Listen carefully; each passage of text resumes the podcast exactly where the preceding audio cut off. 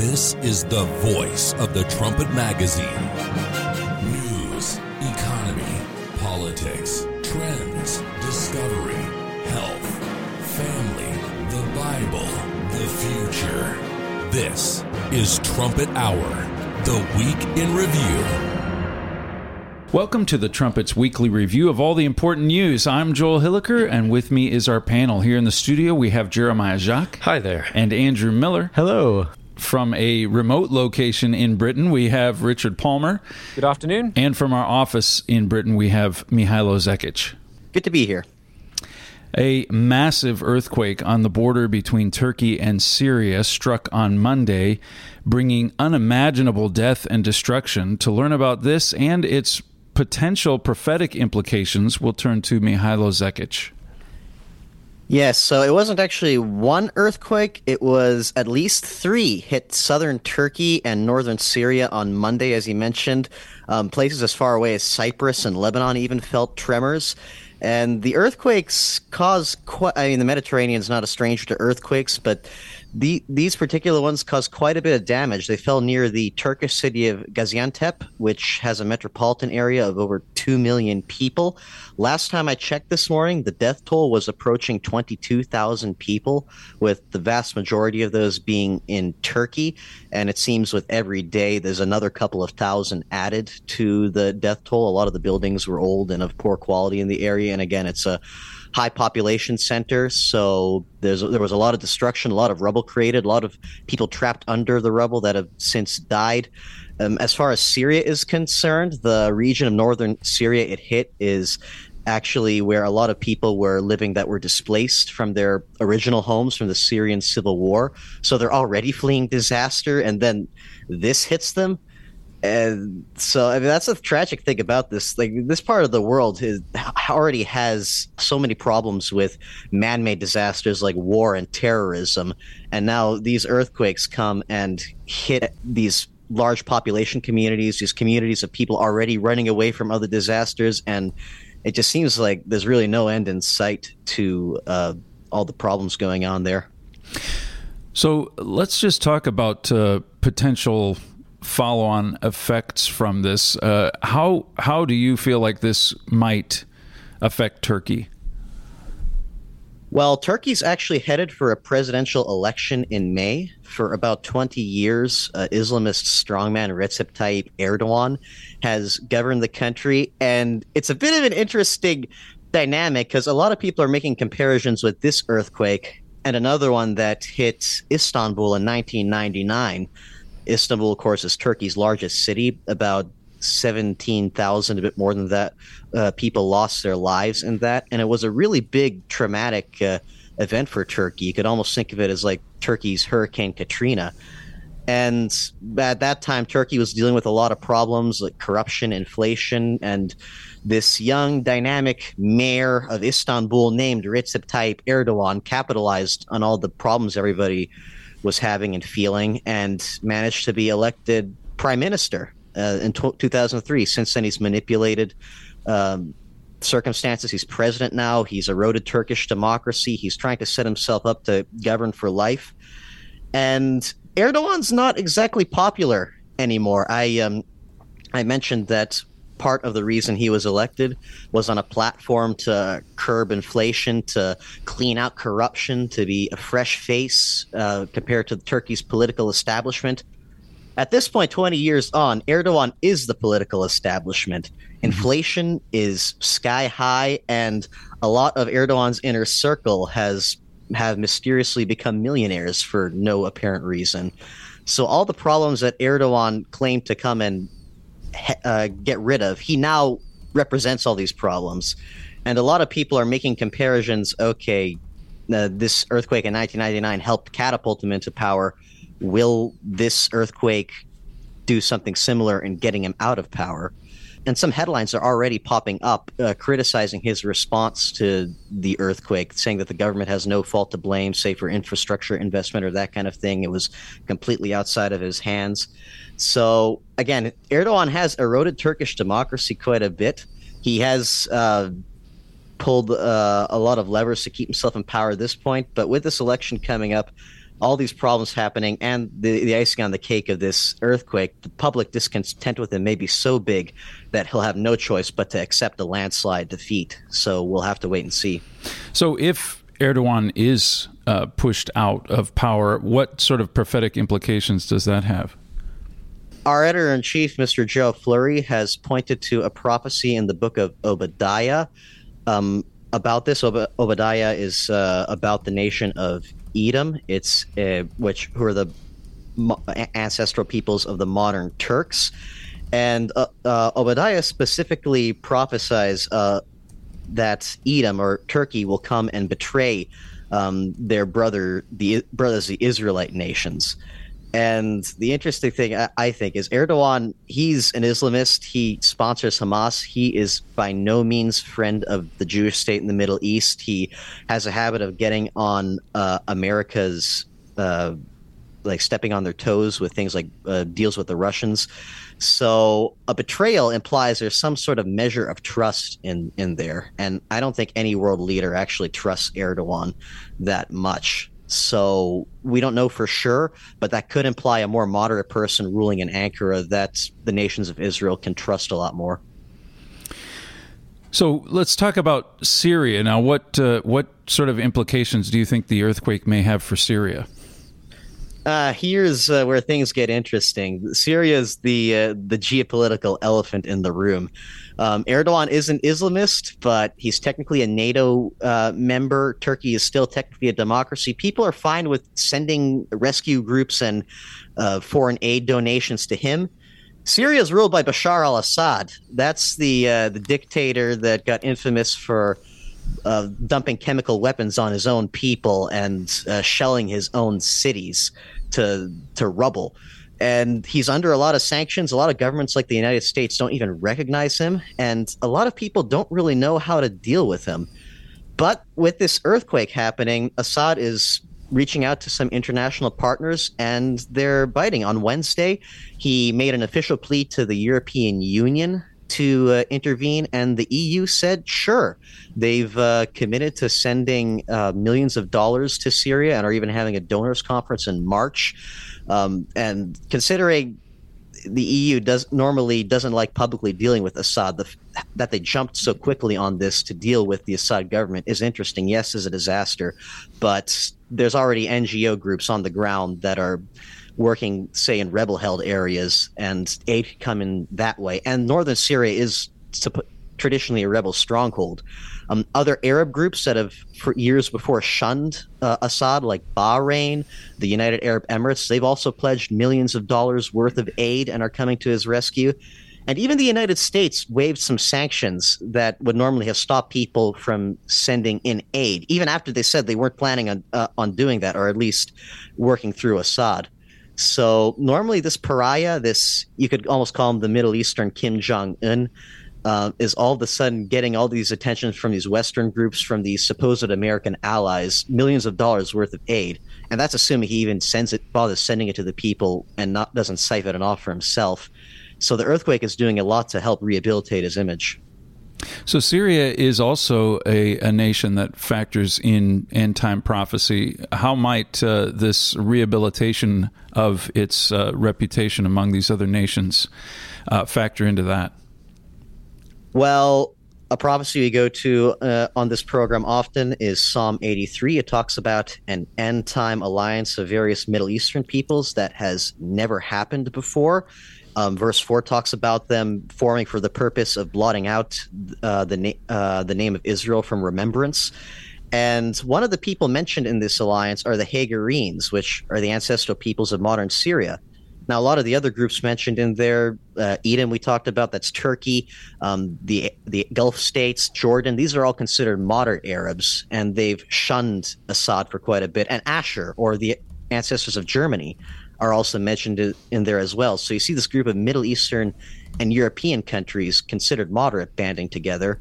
And for the longest time, they didn't like Assad too much. For the longest time, they were actually trying to oust Assad. But this and recent events before this and before the earthquake as well suggest they're warming up to Assad and accepting that he's going to stay in power and trying to normalize relations again. And this earthquake, I won't say it's so much a, a, a shift uh, in policy. It's more just giving everybody an excuse to do even more of what they've been doing before, outreaching or reaching out to Assad and uh, helping bring him back into the international community and propping up his regime. So we're seeing Assad be, being brought more and more into this European modern Arab fold, whereas before it was considered part of Iran's camp. But now we're seeing it become closer, in a sense, to the moderate Arab groups. Well, there's a, a whole lot to uh, unpack there. If you want more information about this, we have a, a, a handful of articles that uh, we'd like to refer you to that we'll link to in the show notes regarding Turkey and Syria and their role in end time prophetic events. Thank you very much for that, Mr. Zekic. To the Ukraine war now, where we're tracking Russia's ongoing preparations for a major new offensive. For this, we'll go to Jeremiah Jacques. Yes, there was a foreign policy report on Wednesday about these preparations that are now well underway for a new major Russian offensive on Ukraine. Uh, the report is based on Ukrainian military intel, and it says that Russia has prepared 1,800 tanks, almost 4,000 armored vehicles, 2,700 artillery systems, 800 multiple rocket launch systems, 400 fighter jets, and 300 helicopters. So this is, you know, just a, an eye-popping amount of equipment that's being amassed, and this comes at the same time that reports are coming out about a steady increase in the number of Russian troops on the battlefields. So there hasn't been any news from Russia about a second mobilization, but it's happening anyway, even without any, you know, over acknowledgement of it. And Russia may now have well north of 300,000 soldiers there to operate all of this equipment. So this is uh, far more than Russia came at Ukraine with last February and this time, instead of being spread all around Ukraine, these forces and all of this equipment are highly concentrated in eastern Ukraine. So this shows that even though we're almost a year into the war now, it may be just getting started. Um, the Ukrainians, I think, are more galvanized than ever to fight Russia. They're talking more and more about the Holodomor when Stalin and the Russians intentionally starved millions of them, and everything that Russia's done to them over the last 12 months are just you know fresh wounds that are the most provocative uh, and profoundly provocative things that could have happened. At this point, I believe that Ukraine would not just fight to the last man. They would fight to the last woman and the last 10 mm. year old boy who is big enough to hold a Kalashnikov. So that's the Ukrainian side. And then on the Russian side, they increasingly feel that they're also fighting for their very existence. That's partly because of terminal demographics, and it's partly because the corridors you know those those corridors through which Russia has historically been invaded by Napoleon, panzer divisions, Mongol hordes. Those eight corridors are not secure right now. They were during the Soviet times because Russia controlled all the land in its periphery. But right now those corridors are mostly insecure and two of the most vulnerable ones run right through Ukraine. And so I think that's why this whole buildup is happening. That's why more and more Russians are being yanked out of their lives and sent onto these battlefields. Um, more and more kit is being amassed in the east. And this makes it look like the war could go on for a long and terrible time. Peter Zeihan spoke about this this week. He said, 2022 was honestly just the warm up and the skirmishes. Fighting in 2023 is going to be a lot more severe. The real war is only now starting. So that's a it's a depressing forecast, but I think if you look at the facts on the ground, it does look accurate.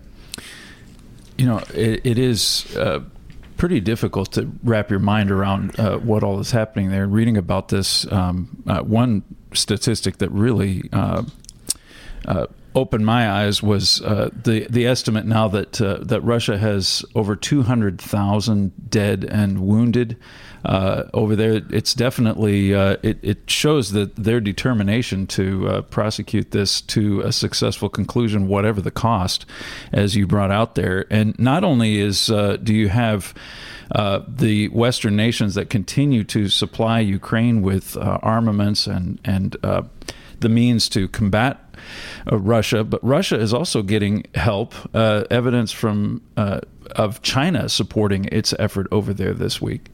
That's right. Yes, there was a report in the uh, Wall Street Journal on February fourth. Uh, the journal got a hold of the records for about 84,000 shipments of various kinds of sensitive technology that have gone into Russia since the war started a year ago. Um, so all of this is during the period after the West launched the whole, you know, economic pressure campaign that kind of red flagged a lot of items that are critical to the Russian military and said no one can send these in there. We're trying to slowly cripple the Russian war machine. Um, and the overwhelming majority of these 84,000 shipments were from China. And they were for things like fighter jet components, navigation technology, jamming equipment. Those are things that the Russian war machine needs to keep on humming along. Um, you know, Western authorities said that by banning those imports, that would kind of throw a wrench in in Russia's efforts. But now we see that on a large scale, China has undermined those efforts and has kept the war going. You know, from the Russian side. So uh, maybe you can just uh, talk about the, the, the prophetic overview of what we can expect to see happen here. Okay, sure. Yeah, well, uh, even just to focus on the, the Chinese assistance there, I think that's very prophetically significant. We have an article up on thetrumpet.com. It's called Why the Trumpet Watches Russia Allying with China. And I'll just read one quote from that. It says, for over half a century, The Trumpet and our predecessor magazine, The Plain Truth, have been expecting Russia and China to partner up. We've expected it because Bible prophecy says that in the time of the end, the Russia China axis will lead an Asian military bloc that fields an army larger than any the world has ever seen. End quote. Um, and then from there, this article goes on to discuss how this you know this Asian mega army will play a major role in the next world war. And it says the fact that the Russia-China axis is now very much on the scene, which we see even in this Chinese support for Russia's war. That means quote the fulfillment of these Bible prophecies is astonishingly near. And the prophecies that this article is talking about are very specific. Ezekiel 38 is one of the big ones. It talks about Russia being the head country of this Asian axis. It also mentions an ancient name for China, showing that the Chinese will be kind of the number two power in the axis. So when we see Russia's war and also when we see China's ongoing support for that war and all these shipments of components that, that Russia needs, I think we can view that as um, the formation of that axis. That axis is being formed, and we can see that as a prelude to much bigger wars to come really uh, significant. Look at that trends article. Why the trumpet watches Russia allying with China. The fact that China has remained faithful uh, by Russia's side in in light of uh, everything that's happening over there truly is extraordinary and prophetically very important. Thank you for that, Mr. Jacques. With these tragedies occurring in Ukraine, and we talked about Turkey and Syria and uh, also other places, there remains a steady flow of immigrants into European countries. In Germany, concerns over migrants is again reaching a breaking point. For this story, we'll go to Richard Palmer. Yes, migrants are very much back in the news in Europe this week. Spiegel uh, last week had a long profile kind of on the reemergence of the migrant crisis. They had some stats there where uh, it's looking like they're still finalizing the figures, but 2022, they had twice as many migrants as they had arriving in Germany in 2020, not including the 1 million refugees uh, came into Ukraine, uh, into Germany largely over the last year. So um, it's the it's the largest number of asylum seekers that you've had arriving in Germany in the past six years since the refugee crisis. Uh, and so it's really putting renewed stress on the German government. One one point that really stood out to me, they talked about uh, they started with the example of a Green Party leader who was basically just reaching out and saying we're full. We can't take any more asylum seekers in this particular small town. Uh, in that in, in, a year alone, this uh, one particular region, they had 500 people from Syria, Afghanistan, and North Africa to house, and then 1,500 refugees coming in from Ukraine. And Spiegel wrote the fact that a leading local politician's politician with the Greens, a traditionally left-leaning party, is calling for migration to his district to be limited, shows the extent to which the situation has become overloaded. So we are really seeing the potential of a new migrant crisis in Germany. Now, it, you know, 2022 is not the same as 2015 or 2016. I think there is it is different when you're having the the million migrants arrive from Ukraine as opposed to Syria. You know, the Ukrainian refugees are more similar culturally. They tend to be women and children rather than young men in the same that it, way that it was coming from Syria. But a million people, still a million people that you've got to feed and house, and uh, that places a lot of strain on a, on a lot of different aspects of the state. And now we've had the uh, the earthquake that we heard about as well, and you know I think at the moment just the staggering death toll is the main thing to focus on. But there are going to be geopolitical fallouts from this. Part of that you could see with all of the damage that's being done to so many of these cities across Turkey and in Syria, these places that don't really have the resources to to rebuild, is more migration coming coming towards Europe. Uh, you're seeing in Austria as well a reaction to the migrant crisis or, or renewed action on migrants where they are uh, working to put up more border fences. Their chancellor is going around to other countries in the region, paying for other countries to put up border fences. Uh, so it really looks like we are heading kind of back towards this being a major political issue for Germany and for all of Europe. It is interesting hearing these uh, stories coming from Europe, where we have politicians who have really criticized the United States, particularly when Donald Trump was in power. Any thought of putting up walls, trying to prevent uh, mass migration into the country, illegal immigration. Uh, it does to to see some of these, even the more left wing politicians, kind of coming around to to recognize this is something that has to be controlled. If you're going to have sovereignty as a country, you have to to you know have borders that actually mean something. Uh, but this the political implications of this within these European countries, particularly because so much of this immigration is is coming from uh, countries where you're talking about uh, people of different religions. It, it seems like uh, race and religion are kind of uh, very much in the mix as people are talking about why this is so problematic. It's not merely economic.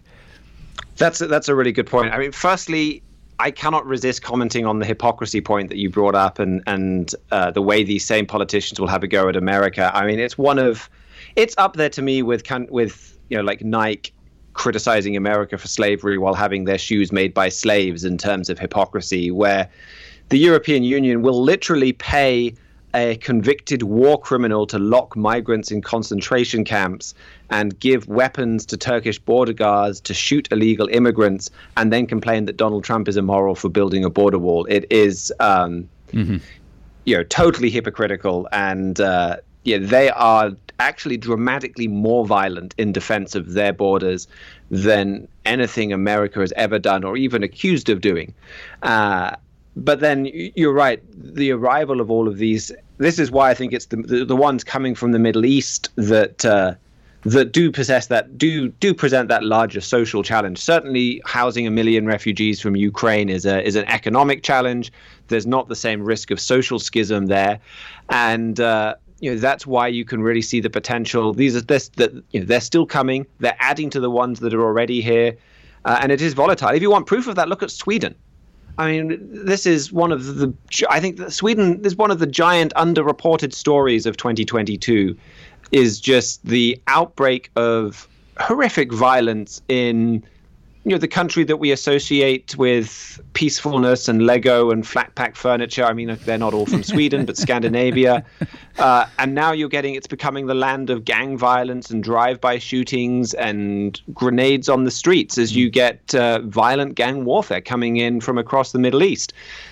And when you've then got a clearly identifiable other that you can link, in many cases accurately, with this rise in violence well, then that's you. You start to get uh, you know, none of the left wing parties want to touch that. You start to get the rise of very right wing parties. You've had parties with basically Nazi links become normalized in Sweden now, and uh, it's you you get this you get a lot of upheaval you get the rise of the far right and ultimately you get a strong desire for a strong leader to come in and somebody who's going to to take control of the situation. We're seeing that dynamic across the world. We saw that dynamic in Germany in 2015 2016 and the statistics that we're looking at that are coming out of 2020 suggest we're going to see that dynamic very strongly in Germany again.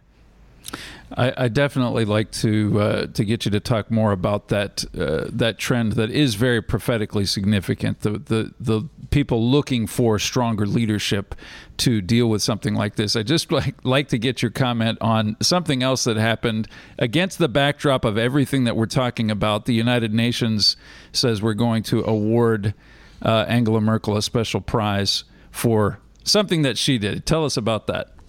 Yes, that's right. Amidst all of this um, turmoil caused, well, basically by Angela Merkel and her her decision to invite in all the migrants, and this is something that has had long-lasting ramifications for Germany.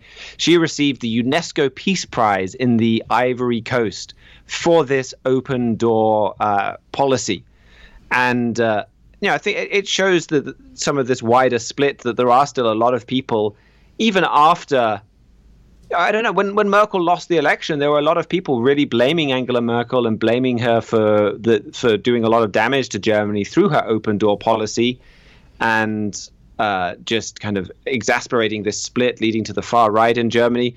There are still a lot of people, though, I guess, who are very keen on very keen on this, and they're still willing to fight to allow more migrants in there. And you think that these that attitude is just going to lead to uh, an even bigger clash eventually. Well, at least uh, there's this attitude among the internationalists in uh, mm-hmm. in the United Nations. Uh, as you say, within Europe, it really is more the politicians who are willing to stand up and to take to to stop this kind of immigration that are gaining more public popularity. Uh, talk about how this plays into biblical prophecy. Yeah, so just over a month ago, uh, Josue Michels had an article on our website. It's called Germans Groan for a Strong State. Uh, I won't bother going over back over the news on that, but he just talked about this rise in desire for a strong leader uh, in regards to the migration crisis and a lot of um, other situations.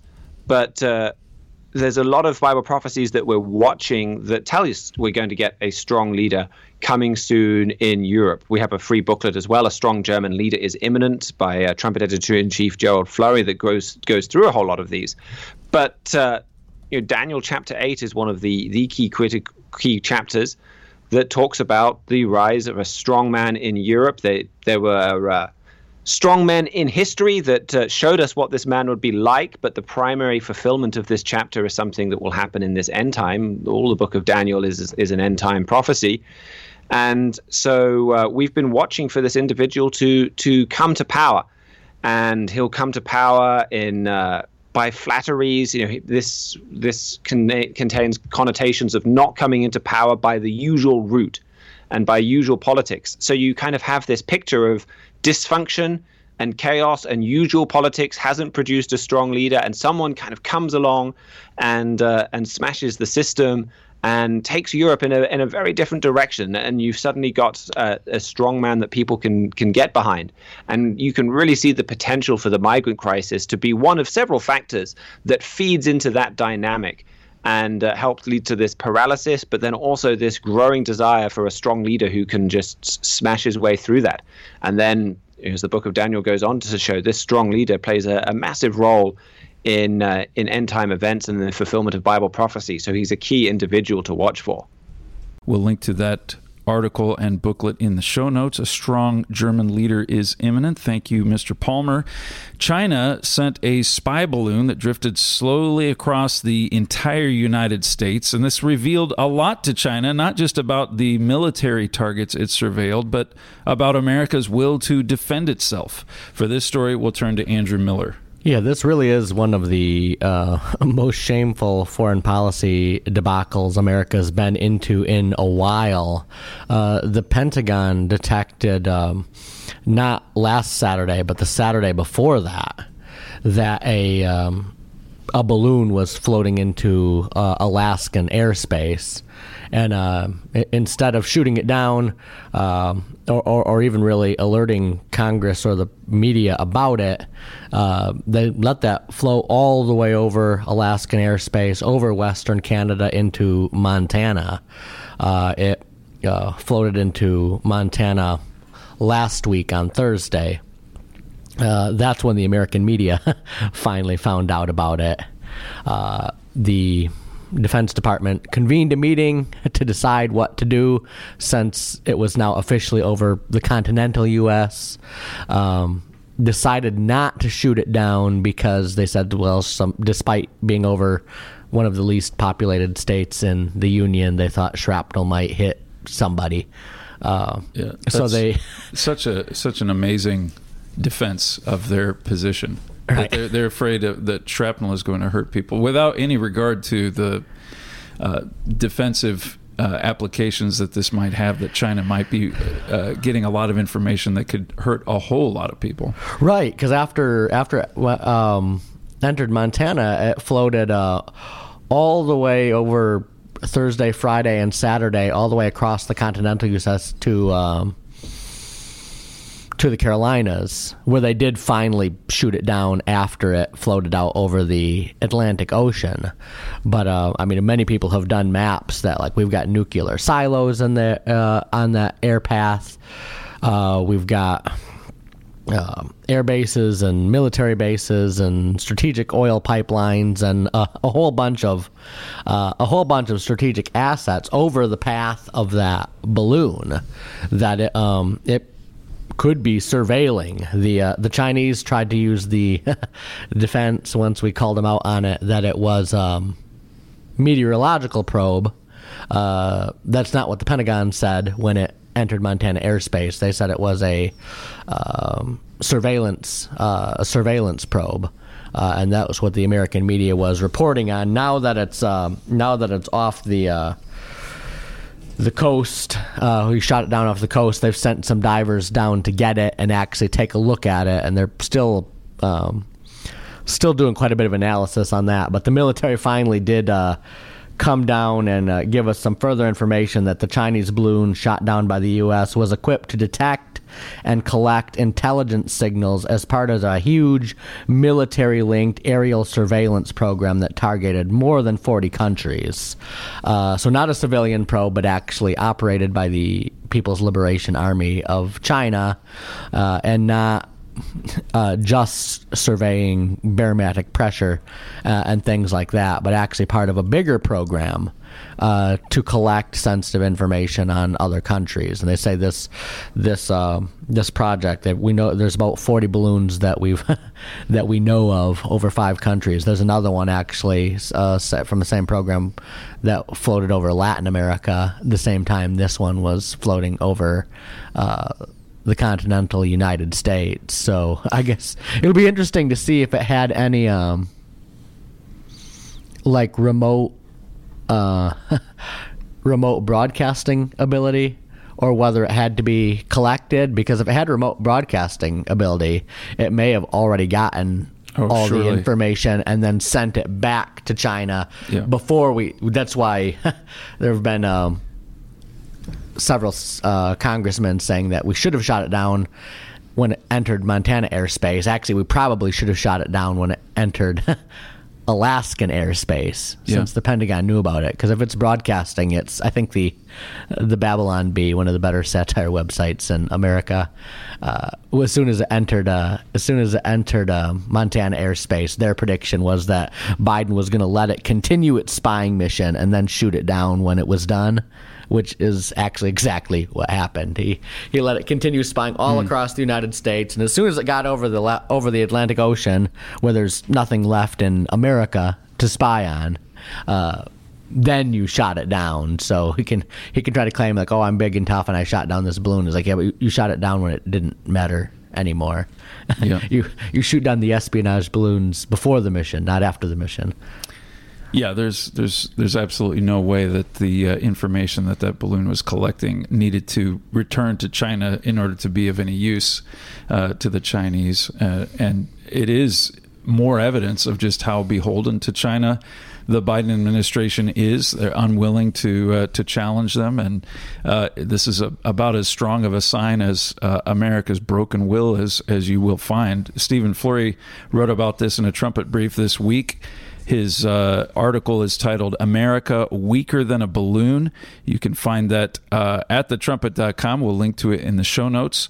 And uh, it does it does really uh, paint a picture of just how weak uh, America has become. Thank you very much for that, Mr. Miller. You're listening to Trumpet Hour. Coming up, America greenlighting nuclear cooperation between Iran and Russia. Still more evidence of, of the foreign policy direction under the Biden administration. We'll also look at a new report showing China has more ICBM launchers than the U.S. does. Germans contemplating the return of military conscription and former Twitter execs being grilled by lawmakers on Capitol Hill. We'll be right back.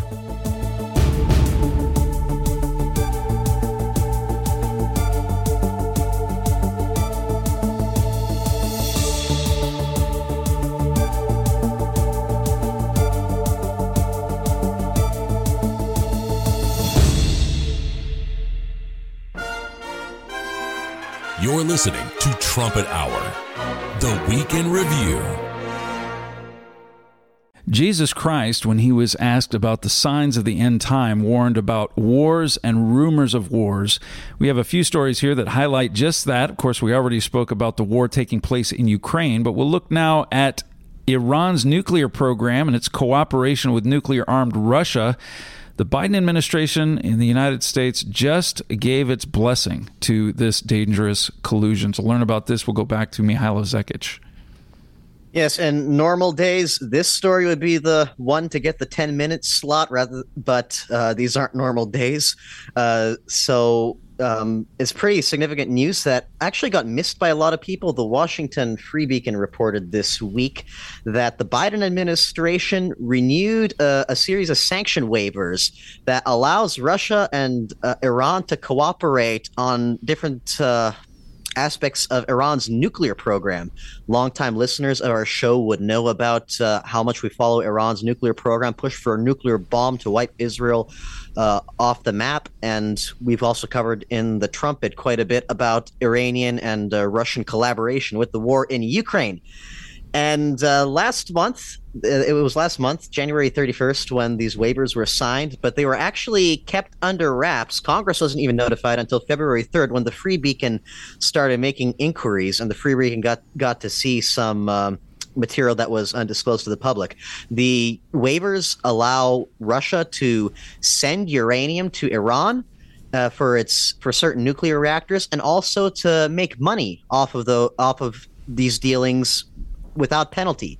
And these can potentially amount to billions of dollars. So not only is Iran wrapping up its uh, nuclear program, getting source from Russia, which of course uh, is a big source of uh, different uh, resource, natural resources like uranium.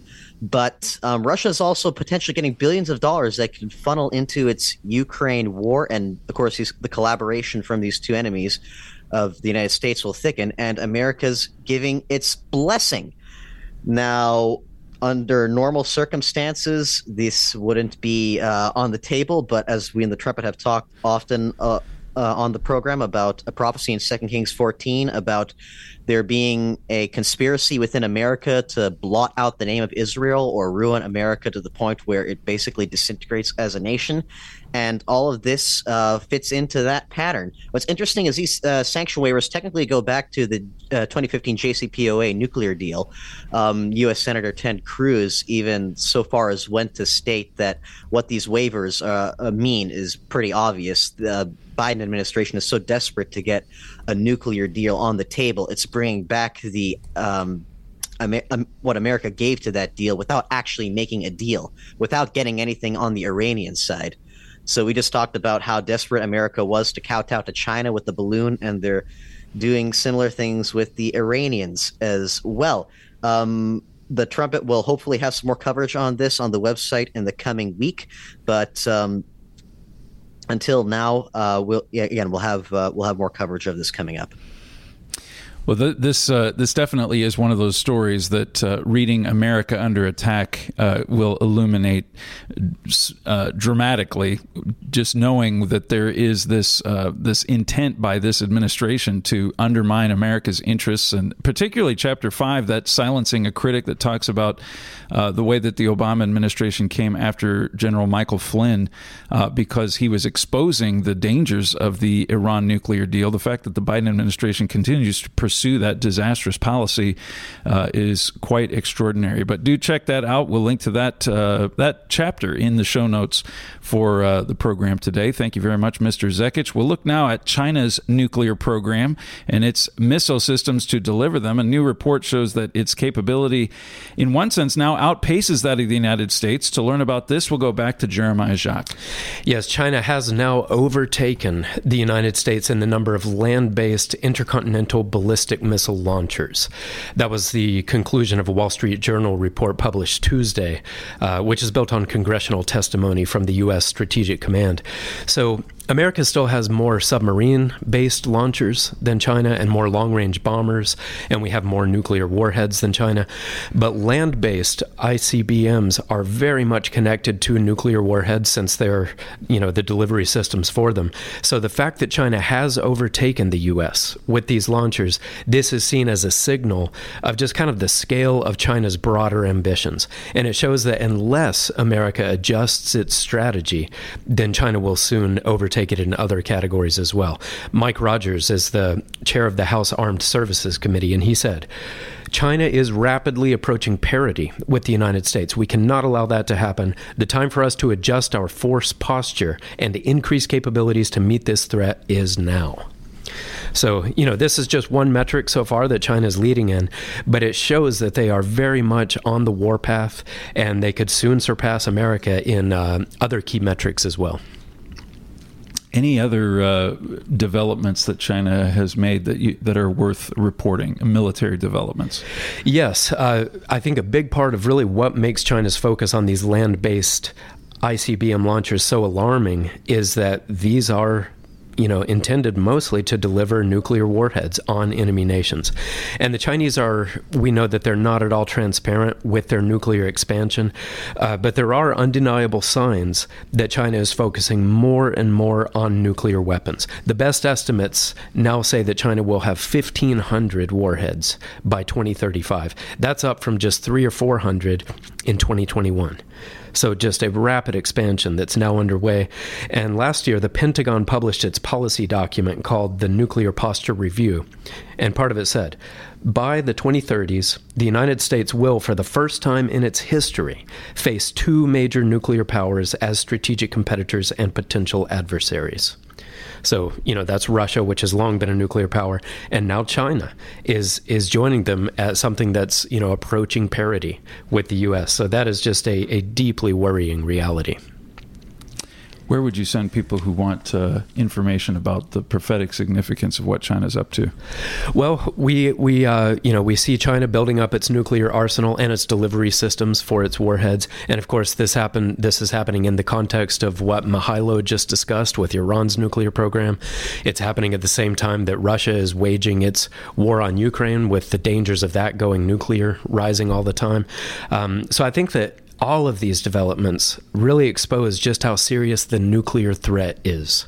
And if you look at Bible prophecy, there are several passages that talk about a major war that will soon break out, and there are details showing that that will be a nuclear war. So we have a, a booklet all about that, and it's called Nuclear Armageddon is at the Door uh, by Mr. Gerald Flurry. That's the one I would point people to. Okay, thank you very much, Mr. Jacques. As part of its effort to improve its military capabilities, Germans are considering the return of compulsory military service. To learn about this, we'll go back to Richard Palmer. We've often talked about the way that fear of Russia is prompting Europe to make changes. We saw more of that this week uh, as reintroducing conscription within Germany has become uh, an increasingly hot topic with several different individuals or senior politicians. You had the German Parliamentary Commissioner for the Armed Forces calling for this, uh, as well as the chief of the German Navy. Uh, and they want Germany to bring back conscription because they need more soldiers.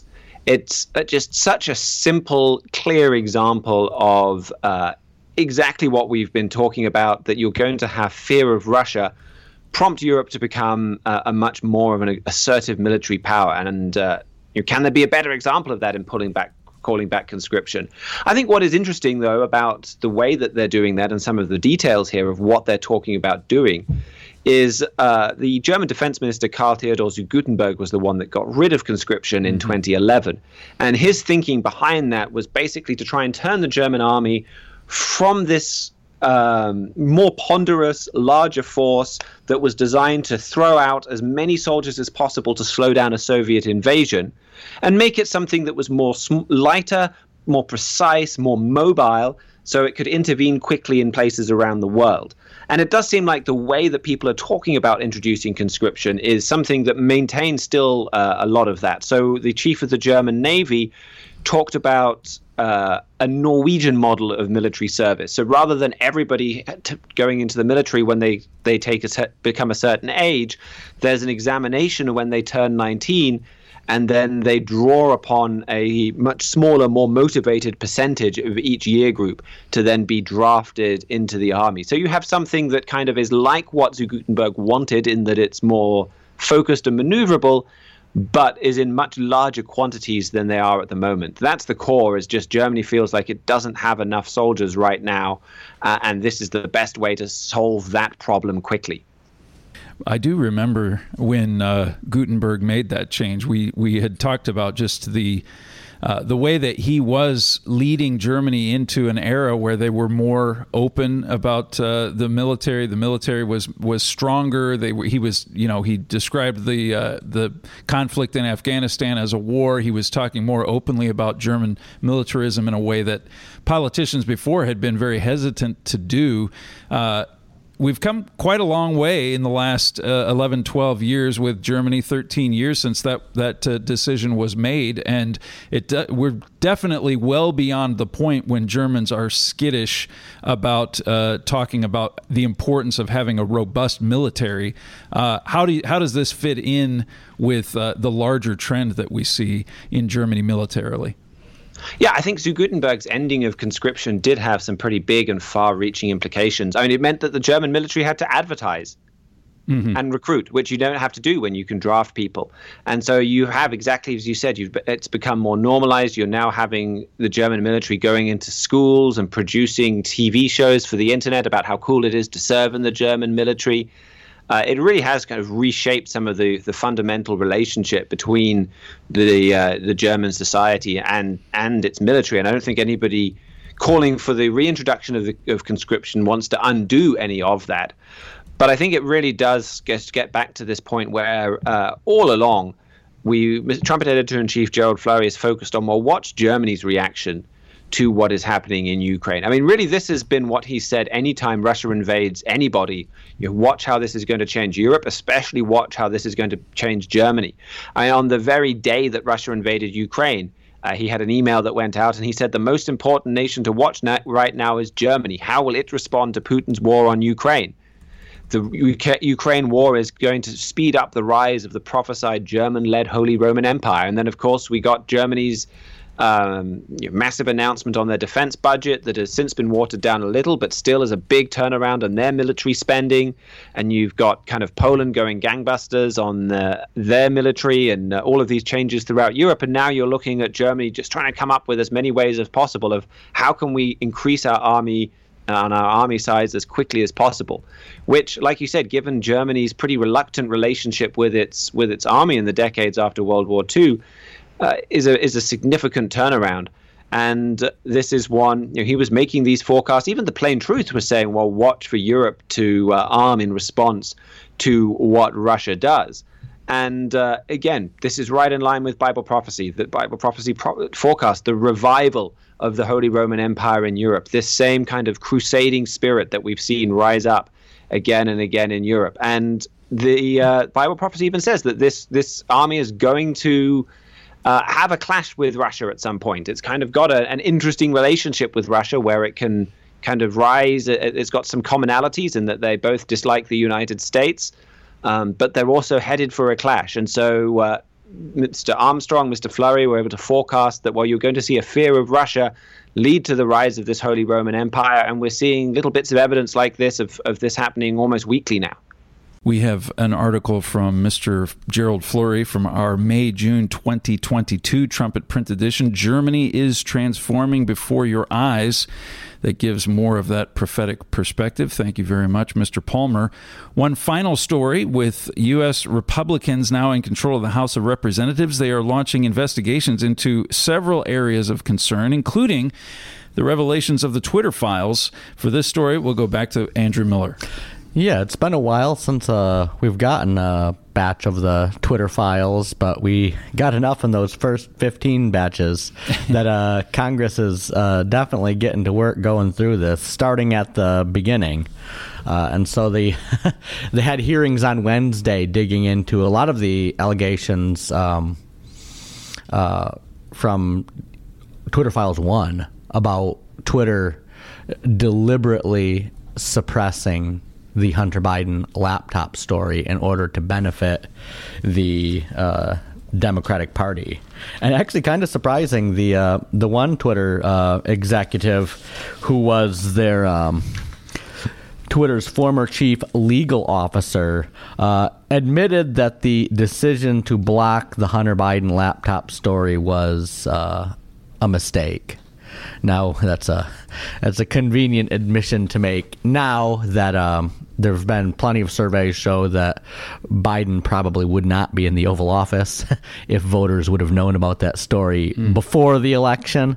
Uh, so it's uh, it's definitely convenient to censor it before the election. Wait till you get what you want, and then say uh, in hindsight when you can't do anything about it that you shouldn't have done that. But the uh, the other two people who testified, one was Joel Roth, uh, who um, he he admitted that the censoring the story was a mistake, but then blamed Russia for it. Uh, basically saying that like, well, we shouldn't have uh, censored that story, but there was so much Russian interference in the 2016 election that we were just erring on the side of caution. That as soon as we heard that the Hunter Biden laptop was Russian disinformation, we decided uh, we better censor it. And then the third man testifying, uh, James Baker, who's actually not only a former Twitter employee, but a former FBI employee, was the one who came in and really tried to make sure everybody know that what Twitter did was fully consistent with the First Amendment because uh, Twitter was making the decision to censor potential Russian information itself, and there was absolutely uh, no pressure coming from his other former employer, the FBI. Which, if you'll remember, that's that's why James Baker even is uh, a former Twitter employee, uh, is because Elon Musk found out that he was redacting information. Uh, exposing how his first employer, the FBI, was telling his second employer, Twitter, what to do. Mm-hmm. And so Elon Musk told him to clean out his desk, and that's why we got the other Twitter files uh, exposing exposing that Twitter's basically um, not only was there pressure from the FBI, but Twitter was basically like a branch office mm-hmm. of the FBI. Right. And so um, basically, the only thing these three guys said that was true was that censoring censoring the Hunter Biden laptop story was a mistake. Everything else about Russian disinformation and the FBI's non involvement uh, was more lies that uh, you can. Uh, uh, don't have to take my word for it. You've got all the 15 Twitter files online. You can go read the internal emails for yourself if you right. if you want to see what was happening. But this is a really a big a huge story that fits right in with, uh, I think, our most popular book now from our editor in chief, uh, America Under Attack. I think it's been our most requested book for a little bit now that really exposes just like this uh, uh spiritual dimension to cast down truth to the ground. And like I said, with Twitter, it's like Americans, they, they can't even find out what the truth is these days because uh, the social media companies, the government's forcing them to not tell it. Yeah, well, uh, America Under Attack, that is the book to go to. We've also got quite a bit of information about the Twitter files. Uh, Stephen Flurry's written a number of articles about that. We'll link to those in the show notes as well. Uh, when, whenever I see these uh, these kinds of investigations going on, like like you said, all of the information is unveiled in those Twitter files, and I don't know that there's any more new information coming out from these guys who are being grilled there in front of uh, the, these representatives, other than the fact that they're willing to say whatever they want to say. They, they, they're not uh, troubled about lying uh, about what they did. Uh, but you, I always wonder who's to, who's going to be held to account for uh, for what happened here. They they say these things, and no one ever uh, suffers any penalties for having done these uh, treasonous things. Yeah, that is a really important point because you'd think, at least in James in James Baker's case, uh, there should be some legal. Uh, I mean, he lost his job at Twitter, but there there should be some legal uh, repercussions for actually going in there and working on behalf of a government agency, uh, telling a private company what to do. Like if I think Elon Musk Elon Musk summarized that up where he said if that's not a violation of the First Amendment, then right. I don't even know what a violation of a First Amendment would look like. yeah. Yeah, the the other thing that stands out to me is how just completely unrepentant uh, any of these people are. No matter how much exposure their deeds uh, gets, uh, they just seemed to think that everything they did was, was uh, exactly right, totally above board. They wouldn't change a thing. Uh, it's quite quite remarkable. Well, thank you for that, Mr. Miller. I'm Joel Hilliker, and that's it for today's Trumpet Hour. Email us your thoughts on the program to letters at thetrumpet.com. Thanks to our panel, Jeremiah Jacques, Andrew Miller, Mihailo Zekic, and Richard Palmer. Thanks to Nick Irwin, Parker Campbell, and Jesse Hester for engineering and production. I'll leave you with the words of Horace Walpole. The whole secret of life is to be interested in one thing profoundly and in a thousand things well. Thanks for joining us on Trumpet Hour. Until next time, keep watching your world.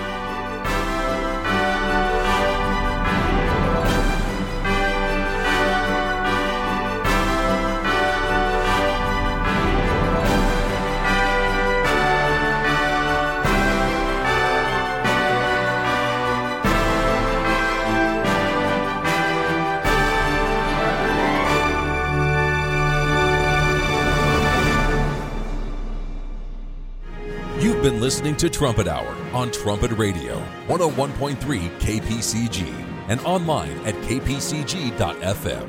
Understand your world.